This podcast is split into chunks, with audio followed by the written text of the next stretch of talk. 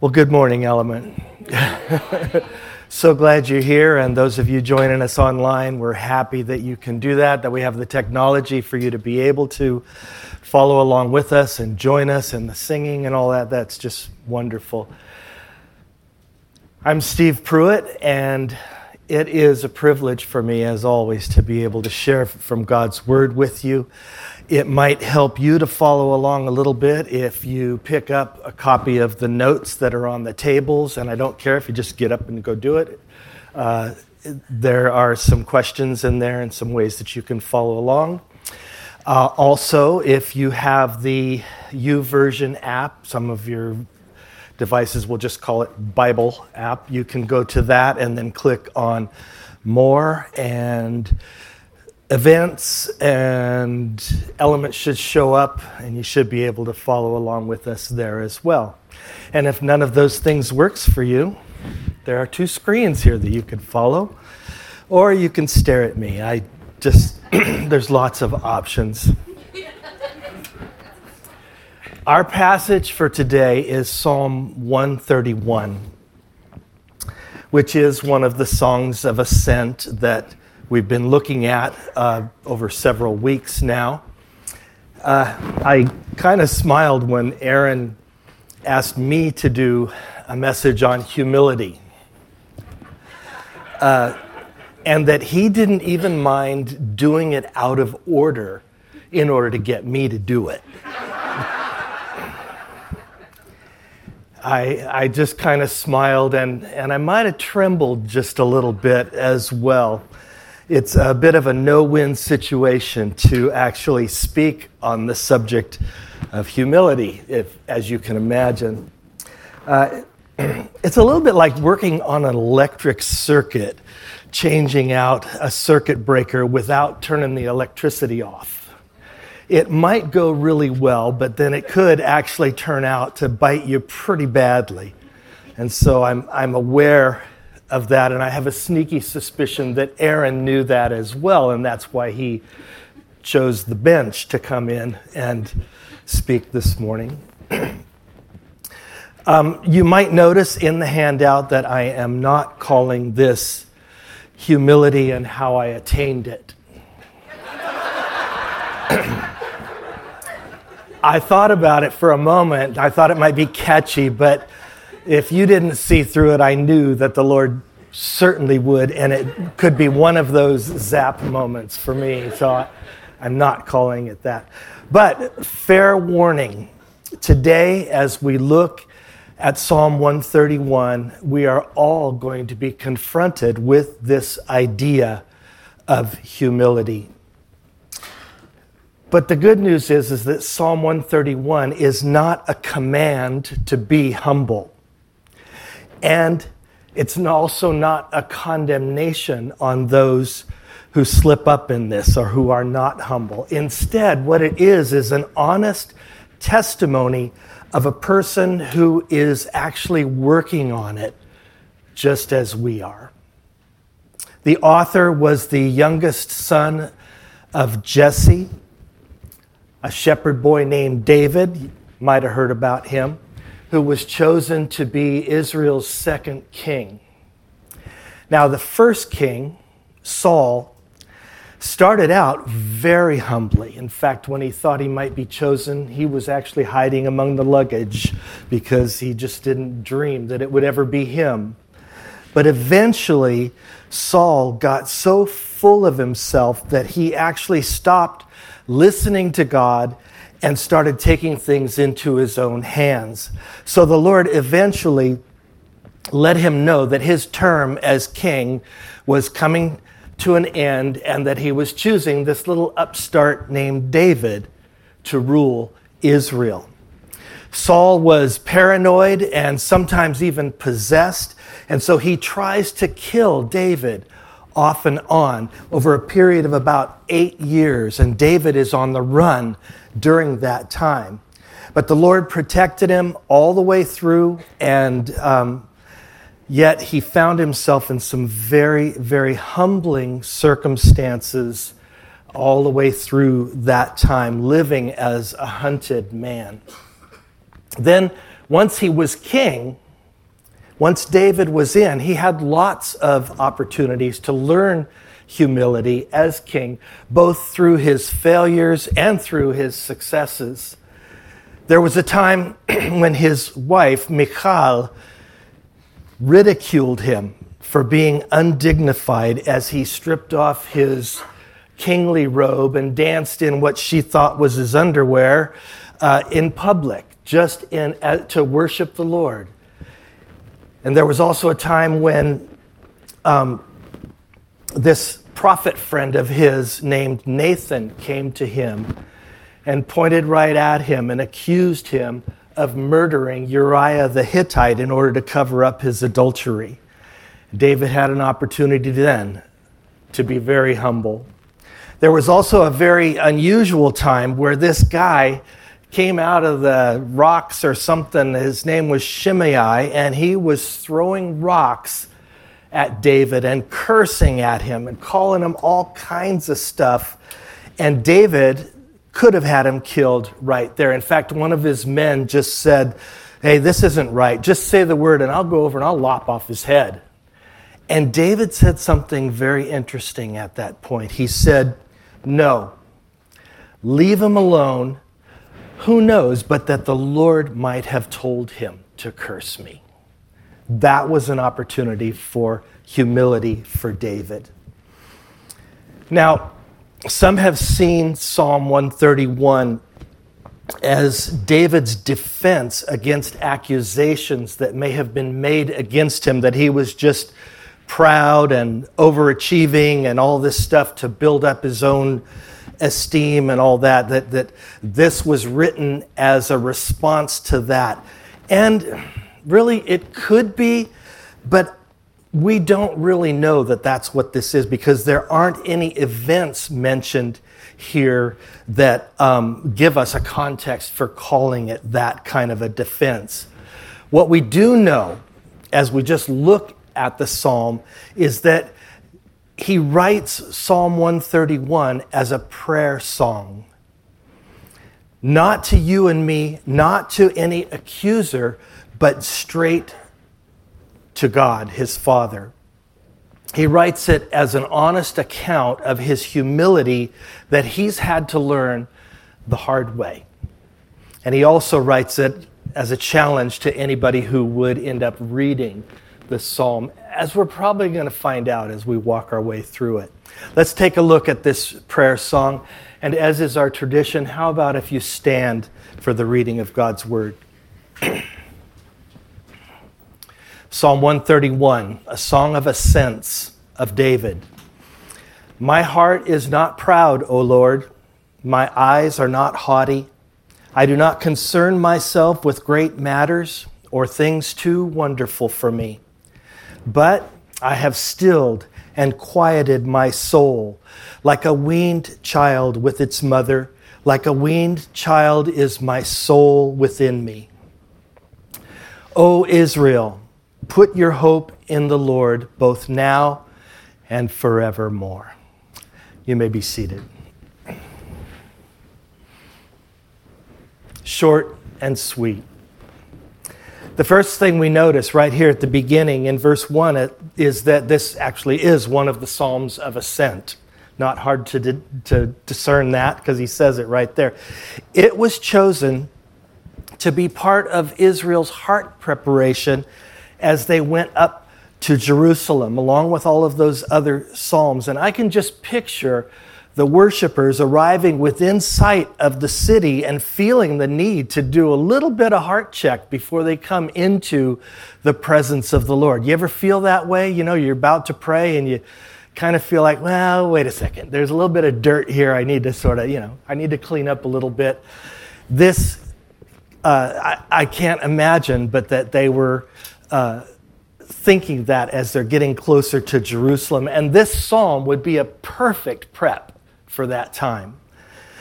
But I also can't help but think that the any of the honest people among them would have a little bit of a hard time actually singing this song. You ever have a, a, a worship song that is kind of like that and it's making all of these claims, I am this and this, and you're going, no, I'm not, I'm not and you just sort of go mute for a little while until you get past the tough spot. This whole psalm is kind of like that. Some people have actually objected to singing this psalm because they are sometimes proud. They are sometimes haughty. They have not quieted their souls. They're coming in just full of junk. But I like to think of this psalm as an opportunity actually to reshape our thinking and to for us to speak to our hearts about what we're reaching for.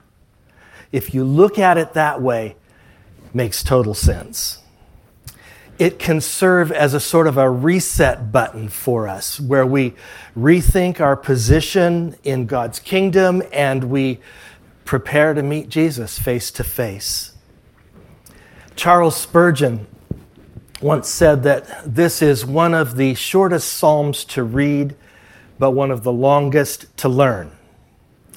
And he is so right, as he often was the journey towards humility is not quick, it's not easy, and it's not over until we actually meet Jesus face to face and we get rid of this sin nature that plagues us and drags us everywhere. And if you're anything like me, you probably have to hit your reset button pretty often on any given day, it can be many times a day. Today, I want to look at this prayer not so much as David's brag sheet as it at first glance might look like, or even as a, an autobiography of David, but maybe as a portrait that paints a picture of a humble person it might be a self portrait, in many ways it is, but as usual, there's a lot that God can teach us through a close look into David's heart on the issue of humility. So let's dig in. David says in verse 1 My heart is not proud, my eyes are not haughty. I do not concern myself with great matters or things too wonderful for me. Well, the first thing you see in the portrait is, as you look at it as a portrait, um, is that the humble have a realistic view of their position. When David says, My heart is not proud, he's talking about his position in the grand scheme of things. He's talking about his view of, of himself in this. Think about it. Pride puts you in the center of your universe. And it expects that you that, that the, the universe naturally is going to orbit around you. But the humble have learned, if you look at this as a portrait, the humble have learned that they are not in the center and they are not on the throne. They take a proper stance outside the center where they can actually see the glory of the one who is in the center. As long as you're in the center, you're not seeing that. You're trying to absorb it yourself. C.S. Lewis once said, True humility is not thinking less of yourself, it's thinking of yourself less. When I'm tempted to grab people's focus, notice I didn't say if I ever, but when I am tempted to do that, the Lord will often remind me that I don't have to be in the center of every conversation. I don't have to be the smartest person in the room or even the best speaker it's okay for me to be the person that He's made me to be and to just focus on using what He's given me without getting all proud about it or worried about maybe what He's given to others that I don't have.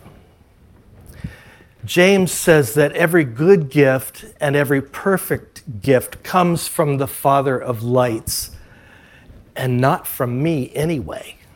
Those gifts I did not build into myself autonomously and decide that I was going to have this talent but not that talent and all that. No, those are things that are given to us.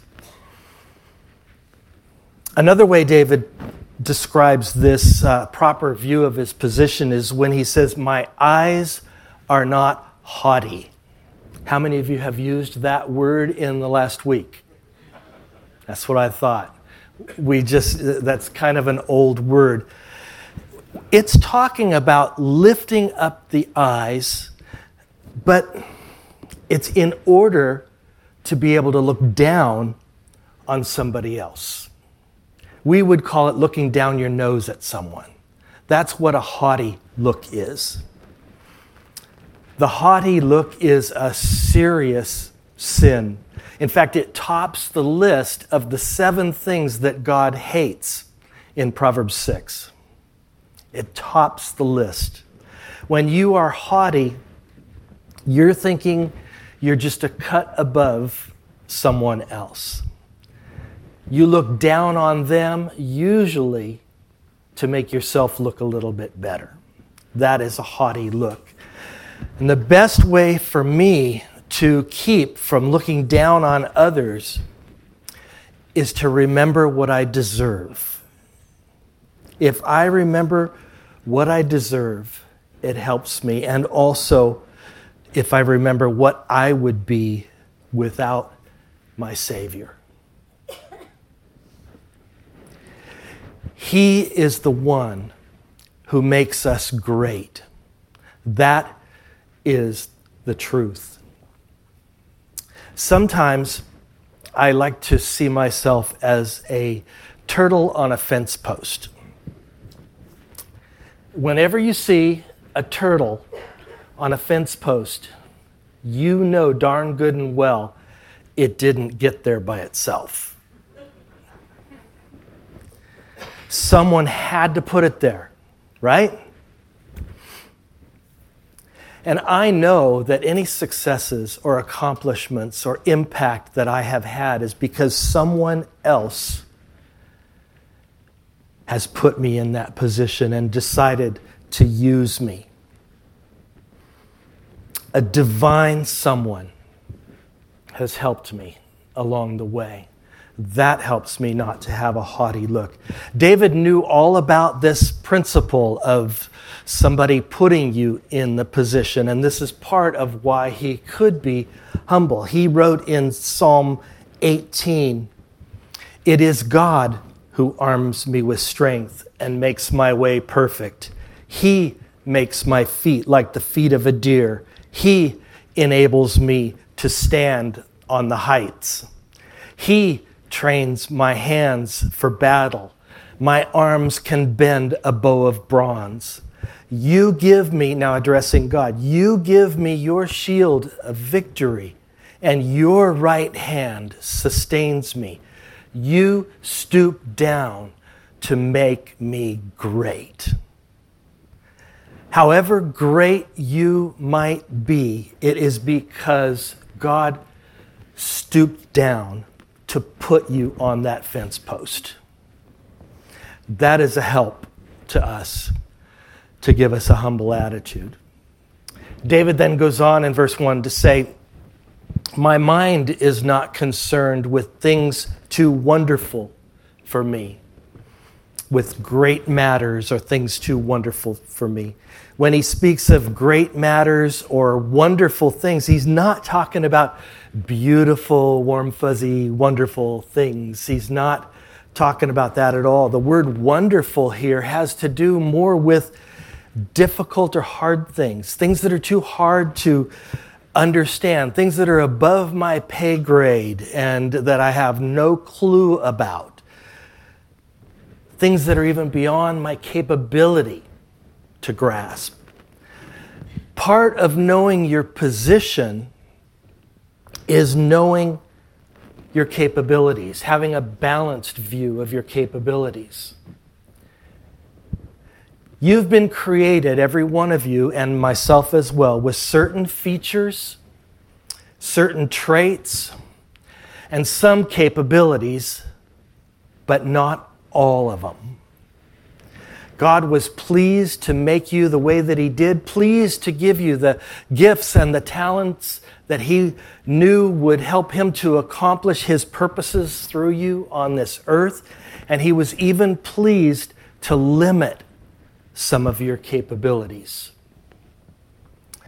I've found this to be true in my own life. Um, I'm fairly good at mechanical things. Um, not the best, but God has given me, uh, He's just kind of made me that way where I can look at something and kind of figure it out and fix it. And I come from a whole clan of people who were like that. My grandfather, my dad, you know, they were fixers. And, um, and so that's something that God has implanted in me. I'm fairly good at that. But it would be a big mistake to ask me to build a rocket to the moon because I am not good at math. I took Algebra 1 in high school three times.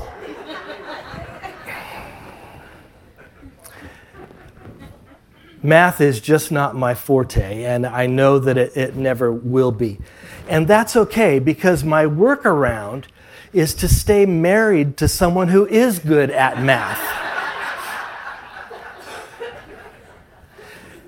As a team, Sue and I are brilliant at math. And you know, David reminds us here that the humble know their limitations and they know when to tap out and tap into someone who knows what they're doing.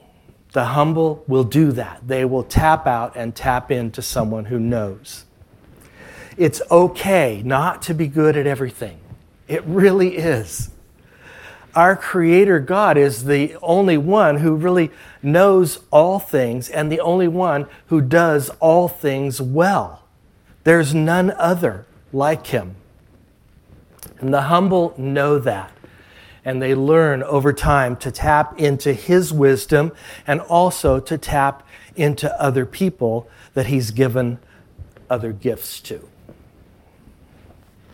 So that's a summary of the things that David is saying that he's not doing. His heart is not proud, his eyes are not haughty, and his mind is not absorbed with things that are too difficult for him to grasp. He's not ashamed to tap out when he needs to.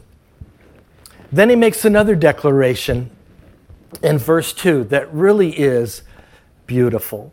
It starts with the word but, so that tells you it's a contrast to what he's not doing.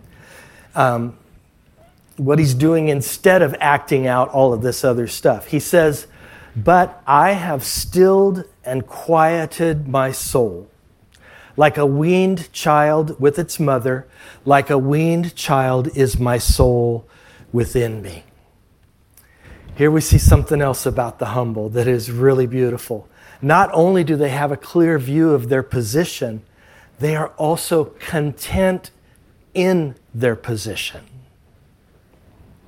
He says, I have stilled and quieted my soul. Even though I might tend to be restless and want more, I have quieted my soul. He says, I'm like a weaned child with its mother. Like a weaned child is my soul within me. Now, a weaned child, quiet in its mother's arms, is not demanding milk, the thing that he or she is used to getting from mama.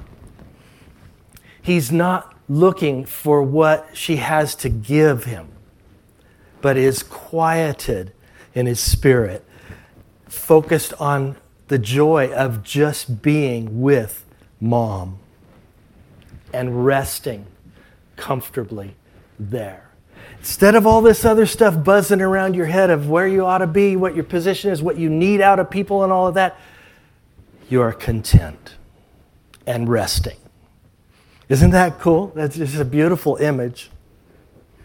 In the late 1800s, A.B. Simpson wrote a hymn that captures the progress we go through as we begin to relax our demands on God and we begin to just enjoy Him. It was called Once It Was the Blessing. Here it is spoken, not sung. Once it was the blessing, now it is the Lord. Once it was the feeling, now it is His word. Once His gift I wanted, now the giver own. Once I sought for healing, now Himself alone. Wonderful. That is, it's actually a really long hymn with way too many verses as usual, but that's the gist of it right there. How great it is when the Lord starts to wean us away from thinking about what we can get out of Him. And we start just resting in His arms, basking in His presence, and just enjoying the love that He's already given us. Just being content to be near Him. Next, the psalm turns from David's inward look to an outward challenge to the people of God. He says, O Israel, put your hope in the Lord both now and forevermore. Now, if we stick with this portrait motif, that this is a portrait of the humble, we see here that the humble have a solid confidence in their promise keeping God. Bear with me here. David says, Put your hope in the Lord both now and forevermore. The hope that he speaks of here is not like wishful thinking, hope so, hope. It's a confident expectation, and he says to put that confident expectation in the Lord. Now, in most of your Bibles, Lord will be in caps, and that means that David's using the personal name of God Jehovah, the name that speaks of the self existent, always there, covenant keeping God. Always there in the past, the present, and the future. And so, as the people of God, our confident expectation is to be not in what we can get out of our God but in Jehovah Himself, the eternal, covenant keeping, never failing God. That is what we reach for. David says, Hope in Him both now, in the present, and forevermore, in the future. Rely on Him now for His forgiveness of your sinful past that you are now in a, a status of a forgiven one, for his strength in your difficult present, the thing that you're facing right now, and for his faithfulness in handling your uncertain future. This is what he's calling on us to do. The previous psalm, Psalm 130, actually ended with that same challenge to Israel. He said in verse 7, O Israel, put your hope in the Lord, for with the Lord is unfailing love, and with him is full redemption. He himself will redeem Israel from all their sins. So in him is redemption in the, from sin in the past. In him is constant love in the present and final full redemption in the future. How does it get any better than that? Every other hope seems puny in comparison to that, an eternal hope that is provided for us because of our relationship with God. Amazing. One of the traits of the humble and the keys to humility, then, is to have a, a solid confidence in a promise keeping God. the more we are able to rest in Him and the more we trust Him, the less we need out of others. We need less attention, we need less recognition, and that's because we are content with what we've already been given and what's still promised to us after whatever ordeal we're going through is over. All right, I think you'll agree that even though this is a short psalm, it's got lots of things to challenge us. And I think it's true that, as some have said, that we often have no right to even sing this song. But even though we might be sometimes proud and we're sometimes haughty and we sometimes haven't quieted our souls and we sometimes aren't content with our situation or with what God is giving us, I think this psalm is an opportunity for us to hit that reset button, to reshape our thinking, and speak to our hearts about what we are reaching for. David said in one point, I, I said to my soul, the Lord is good, or something like that. And, and we actually tell ourselves what we're going to believe. And this psalm can be that. And it can also, as we even speak the words, the Holy Spirit can use that word to say, well, what about this area? what about that area? And it gives us opportunity just to get that cleared up. It's good. You know, the Apostle Peter was early on in his life a very proud man with a tendency to make all kinds of rash claims that were both proud and haughty. Sometimes said he had like foot and mouth disease because of the things that he said. But he was very proud sometimes and even haughty. He said at, at one point, You know, Lord, these other guys might deny you, but not me, no matter what. Now, there is pride and haughtiness both in that statement. That didn't work out so well, did it? Yeah. But after his relationship with Jesus matured and mellowed, he learned to keep that tendency in check. He wrote from experience in 1 Peter chapter 5, starting in verse 5. He said to his readers, All of you clothe yourselves in humility toward one another, because God opposes the proud, but gives grace to the humble. Humble yourselves, therefore, under God's mighty hand, that he may lift you up in due time. Like King David, Peter saw this play out in his life as he and here he passes that lesson on to us so we can learn from his mistakes and his successes in the area. Now, after digging into this psalm, I can see very clearly that for us, humility is not so much a claim that we ever want to make because we really know better, if we're honest. It's more of a position that we take, a position that is realistic, a position that is not in the center of our universe, a position that's okay with not being good at everything a position that's able to rest content and happy in the arms of one who cares for us. And it's also a position, that little addendum in the psalm, of confident hope in our promise keeping God, that He is going to continue to be there. We can hope in Him for our yesterday, our today, and our forever because Jesus Christ is the same what? Yesterday, today, and forever. Okay, we're going to leave it there for today, and I, I, would encourage you to go back through the psalm this week and let it do its work to reset your heart where it needs to be reset and to refresh your confidence. Don't stop at the reset because then you kind of go back to zero.